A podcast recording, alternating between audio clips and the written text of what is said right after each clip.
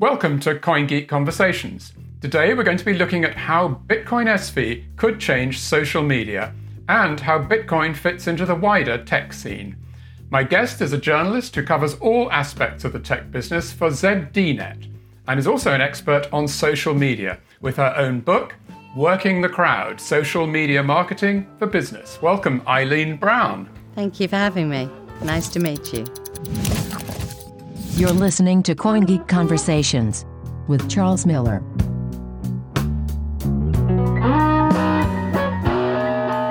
I wanted to start by uh, asking you about the subject of the uh, panel that you've just been on at the CoinGeek conference, which was about social media and the use of Bitcoin to, to monetize it. Do you think that that is the future of social media? That instead of just posting for free and looking for free, people are going to be paying for those uh, social media comments? I think that the way that the traditional model is, is that the social media platforms have needed to find a way to pull the eyeballs into their platform, which is where you get the legacy advertising model into. The way that uh, Bitcoin SV is going to change this is that you will be rewarded for your content depending entirely on what your viewers actually think of your content and what they see. You've completely cut out the third party here, so you don't need to have advertisers anymore. This is going to be almost a direct peer to peer transaction from me to you for the quality of the content that you're going to put out in a way, it's easy to see the motivation of somebody to open a little business like that, or even a big business. That, uh, but what is the motivation for the person who's just paying for stuff that they normally would be getting for free on traditional social media? Well, you know, the old adage, you get what you pay for. And it's quite obvious on the internet that a lot of these, this free content is actually not very good content at all. Facebook's recognized this and YouTube, for example, you can pay a subscription to YouTube to remove all ads. So it's almost here at the moment. Although at the moment, if you pay the $9.99 a month to remove the ads, you're actually paying YouTube if this happened on Bitcoin SV, you'd be paying the actual content creator for their content. One worry I have about this is that you may just be rewarding people who get attention rather than what you said, which is sort of good content. Because actually, the only thing that matters is that people click on your work rather than that they like it or approve of it. How are we going to stop it just becoming um, a market for attention, really?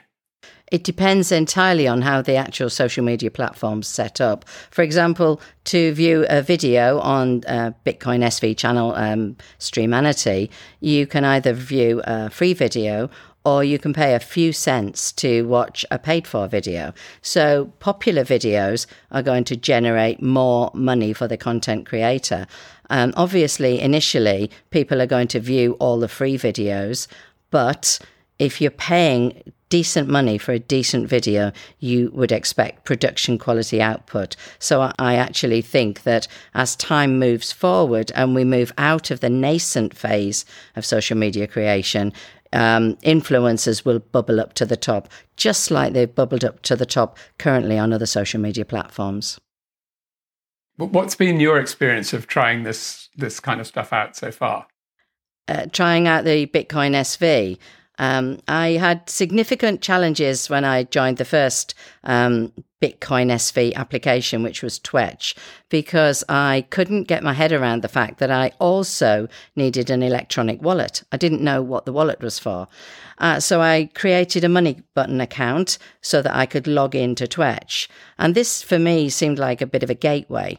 Fortunately, a friend who I'd met on defunct social media site Tsu, which uh, lived from 2014 to 2016 and also rewarded content creators, he gave me $5 into my Money Button wallet, which allowed me to purchase my own um, unique username, Eileen B, as opposed to having a, a numeric alias at moneybutton.com. And that $5 not only enabled me to buy my alias, but it enabled me to publish my first post on Twetch, which cost me two cents.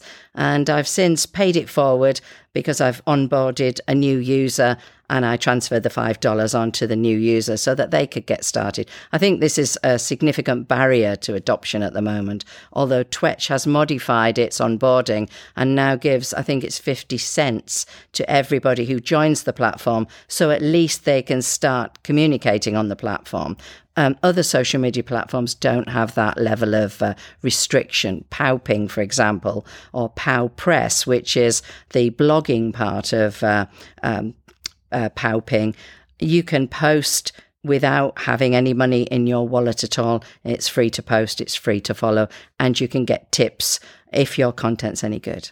And how have you found the experience, sort of um, almost emotionally? I, does it change your decision about whether to like something or, or retweet it or whatever to, because you know that there's a little bit of money transaction attached to it? It it actually dramatically changed the way that I would post. I found I was less flippant. I was a lot more considered in the way that I posted. Um, on Twetch, for example, um, if you post uh, a like or um, a, a rebranch, as it's called, it costs you money. So you're much more measured in what you decide to like. But if you think about the way that Facebook operates, particularly for uh, uh, some commercial organizations, um, you can pay for likes. You can pay to have an army of bots liking your product. That doesn't happen um, on these Bitcoin SV platforms. With um, Powping, I find that if somebody, I ask a question, some somebody gives me uh, a reasonably measured answer, I will tip an amount that I think is the value of the response that I've given. And the nice thing about this particular platform, it tells you the complete amount of money that that particular has earned, not just for the creator, but anybody that looks at anybody posts can see the economy of that blog post was $2. I haven't seen any posts that have generated $20 yet, but you can see how valuable these posts are. And I think the more valuable posts will bubble up to the top as well. Uh, this is, we're in very early days at the moment.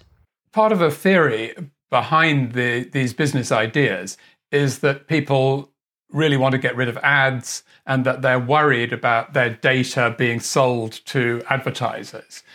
Yet, you mentioned the YouTube uh, option of paying for ad free, and I don't think it's been a huge success. I mean, are you convinced that there really is resistance to advertising and a worry about data that is going to change people's behavior?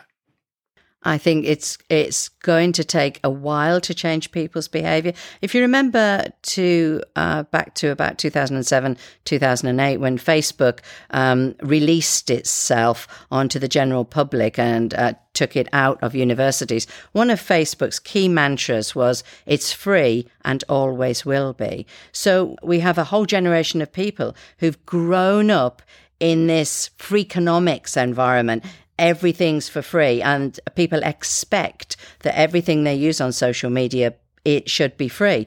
But all of these platforms need to provide the infrastructure the staff the anti-spam the antivirus the um, anti-bots. So where does the money come from? This is why these platforms have had to adopt an advertising model to actually pay for the the economics of buying the infrastructure that they need. This seems to be a complete reboot and a refresh. And as people move forward, uh, say in another five years, they will come to expect to pay for good quality content. We already pay for gated content for online newspapers, for example. We pay subscriptions. And this is the start of the way that people are going to have to accept the fact that we pay for good quality content. Think about Netflix. People were reluctant to pay for a British TV license fee. But look, people are very, very happy now to pay for satellite channels, cable channels, um, streaming channels, and that's outside of blockchain. So I think adoption will be um, eased by the fact that people are starting to get used to pay for to pay for their content. I think Netflix is an interesting case because Netflix could have chosen to make you pay for everything that you watch, sort of one by one but they've chosen instead to make it a subscription thing. It means that you don't think every time you watch a film or a program. And in fact, it goes in the other direction because every time you watch something, if you do think about the money, you think, oh, well, I'm getting even better value for it this time.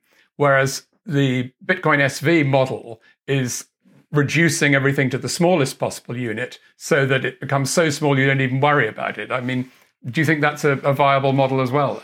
I'm actually quite pleased you mentioned Netflix because Netflix has got a little bit of a challenge because um, owners of Netflix subscriptions are quite happy to share their username and password with up to five people, not necessarily in their friends in their uh, family mode, where it's actually illegal to share your username and password on Netflix, and yet it's rife. Now, put let's translate that onto the blockchain how are you going to share your username and wallet address to somebody who is not yourself. I think that model of uh, free sharing so that anybody can look at your Netflix subscription will change the fact because I am not going to give anybody my wallet address or my wallet login because that is my access to my money. So accessing paid for content on the blockchain is for me alone because I'm certainly not going to share it with anybody else. And if you think about it in that sort of model, then the Netflix model doesn't work at all. There are examples like Patreon, where in the sort of conventional internet, people are paying for things that uh, you might see for free on YouTube. Is that the, the, the shape of things to come, do you think? I think very much so, but I think adoption of Patreon for the amount of subscribers that uh, some successful YouTubers have, um, the amount of Patreon donations they get is very low because it, it it acts it's almost a barrier to entry. Oh go to patreon then pay a subscription pay some money. And people don't want to do that. People want to click to view. And if the money's deducted at source then that's fine people don't want to have two or three steps to actually get to the piece of content they want. The frictionless, uh, although it's a bit of a cumbersome word, that's what everybody wants. They don't want to click to pay. They want to swipe and see.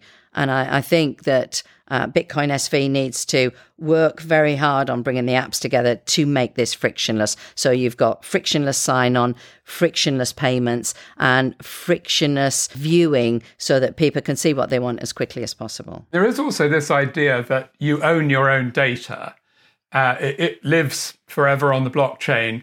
And in theory, you could migrate from one app to another, from one business to another and your data would still be available to you. The flip side of that is that the business, if it's a sort of a version of Instagram or, or a version of Twitter, doesn't accumulate the assets in the same way. And so I'm wondering really whether, in the end, as a business, it will have the same value that the, the conventional model allows those businesses to acquire. Well, I think it will because if you as a business are taking a microscopic transaction fee from any time anybody pays or pays to post, that business itself will generate enough money to run the business, to grow the business, to become more scalable, and it would also start to become profitable. If you think how many YouTube videos are watched every second, imagine if even a quarter of one cent was actually going to the vendor who uh, or the platform owner from the transaction of somebody viewing the video. That's a huge amount of money that is actually being shared across the vendor and the content creators themselves. Now, as a journalist, you write about a very wide variety of uh, tech stories, and I had a look at uh, ZDNet where you where you Right. And just in the past few days, you've, you've written about night vision cameras, LinkedIn, smart devices, and Facebook, amongst various other things. That's just like a couple of days. Now, with your knowledge of the sort of the, the tech scene in a broader sense, what do you make of the, the BSV crowd and the, the people who are starting businesses in, in this sector? It's it's quite interesting. Um, when I started writing about uh, blockchain and Bitcoin, I became fascinated in not only the technical capabilities of BSV, but I wanted to find out about other types of blockchain to almost maintain vendor neutrality because I found that every time I remember I wrote about the Genesis protocol back in February because to me scalability coming from an enterprise perspective scalability is massively important. And when I wrote about the Genesis protocol the trolling I received on Twitter lasted for nearly 3 weeks and I never had that before. When I write about enterprise blockchain Bitcoin Cash Ethereum any of the other uh, Bitcoin protocols I get no trolling whatsoever. So that's actually piqued my interest. Why am I getting trolling only when I write about Bitcoin SV? What is it about Bitcoin SV that people hate so much they want to bully somebody like me into not attending this conference, not writing about it? And the trolling is amazing, amazingly vicious uh, for just an ordinary piece of technology that talks about Bitcoin SV as a protocol. I even write about enterprise blockchain, IBM blockchain. Nobody trolls me when I write about IBM blockchain. Uh, nobody trolls me when I write about sustainability and immutability and uh, supply chain logistics.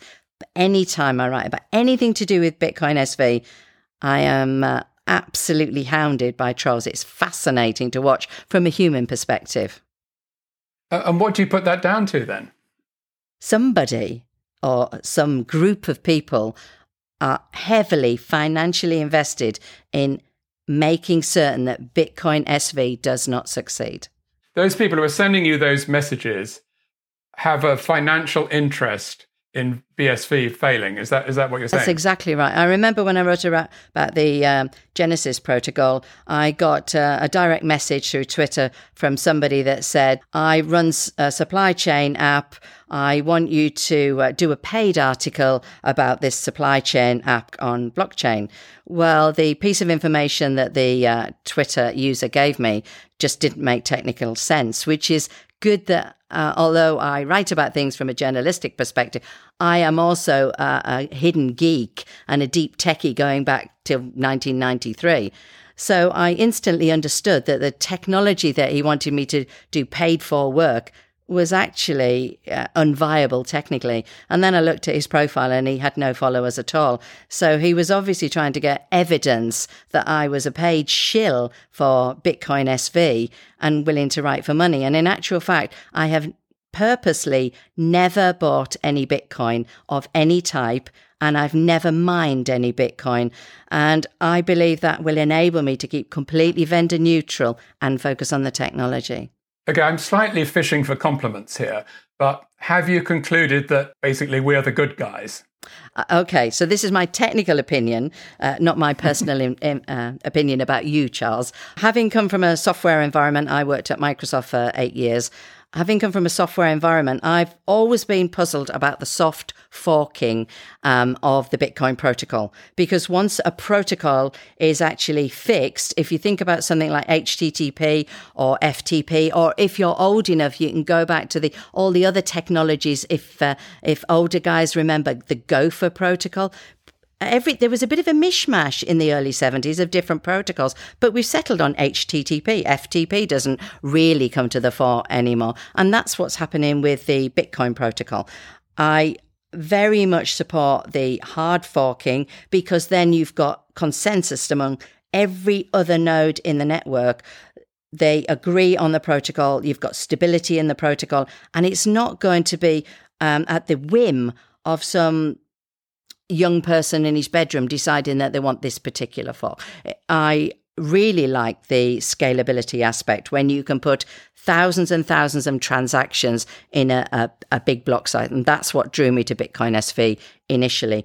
And the fact that future plans involve terabyte size blocks and you can put millions of transactions in terabyte size blocks. So the cost per per block is huge to the successful miner, but the cost per transaction for millions of people in that block is absolutely tiny. Contrast that with the transaction cost of um, uh, BTC, Bitcoin, at the moment, but more importantly, the, the processing power that you need to actually process one block. No wonder it's not scalable. Having decent quality horizontal scalability and a distributed architecture, whoever uses that is going to win. Well, just to finish off, I want to just go back to your marketing expertise, and you've you've written your book about uh, social media marketing for business. I mean, to what extent is the sort of perception of Bitcoin SV a marketing problem? Do you think, and and to what extent should we be addressing that, and how? I've actually written two books. The other one's called Digital Marketer, uh, which is more a, oh, career, well, a career even guide. more appropriate, probably. yeah, it's a career guide uh, if you want to become a digital marketer. These are the fundamental skills. I think a lot. There's a lot of negativity about Bitcoin SV. Um, I think this will fade in time. I think influencers need to join the SV platform. And also, I think you need credible technical people who can actually explain in synthesized and simplified language just how important it is to have an immutable ledger that never changes and you've got the scalability that is absolutely worth investing for a large business. And I think once you get the people on board in Bitcoin SV who can actually explain things in business terms, as I said in the presentation, um, analysts Gartner have predicted that by 2030, the business value of across all Bitcoins is $3.1 trillion. That's a massive amount of business value for any type of business to be on the Bitcoin. And how Bitcoin SV progresses in the next 10 years to take its itself to the next level with enterprise scalability, load balancing, failover, uh, decent transaction sizes. Uh, and I, th- I think that in a, a few more years, once we've gone past the uncertainty and startup mentality of a lot of the Bitcoin SV projects, I think we'll start to get enterprise stability across the whole protocol. Well, Eileen, you've said some very positive things about Bitcoin SV, and I really hope that you don't pay the price in your social media feeds uh, for for all that. But uh, it's been very good to talk to you. So thank you very much for doing this. It's been a pleasure. Thank you. Thank you so much. Bye now. Thanks very much to Eileen Brown.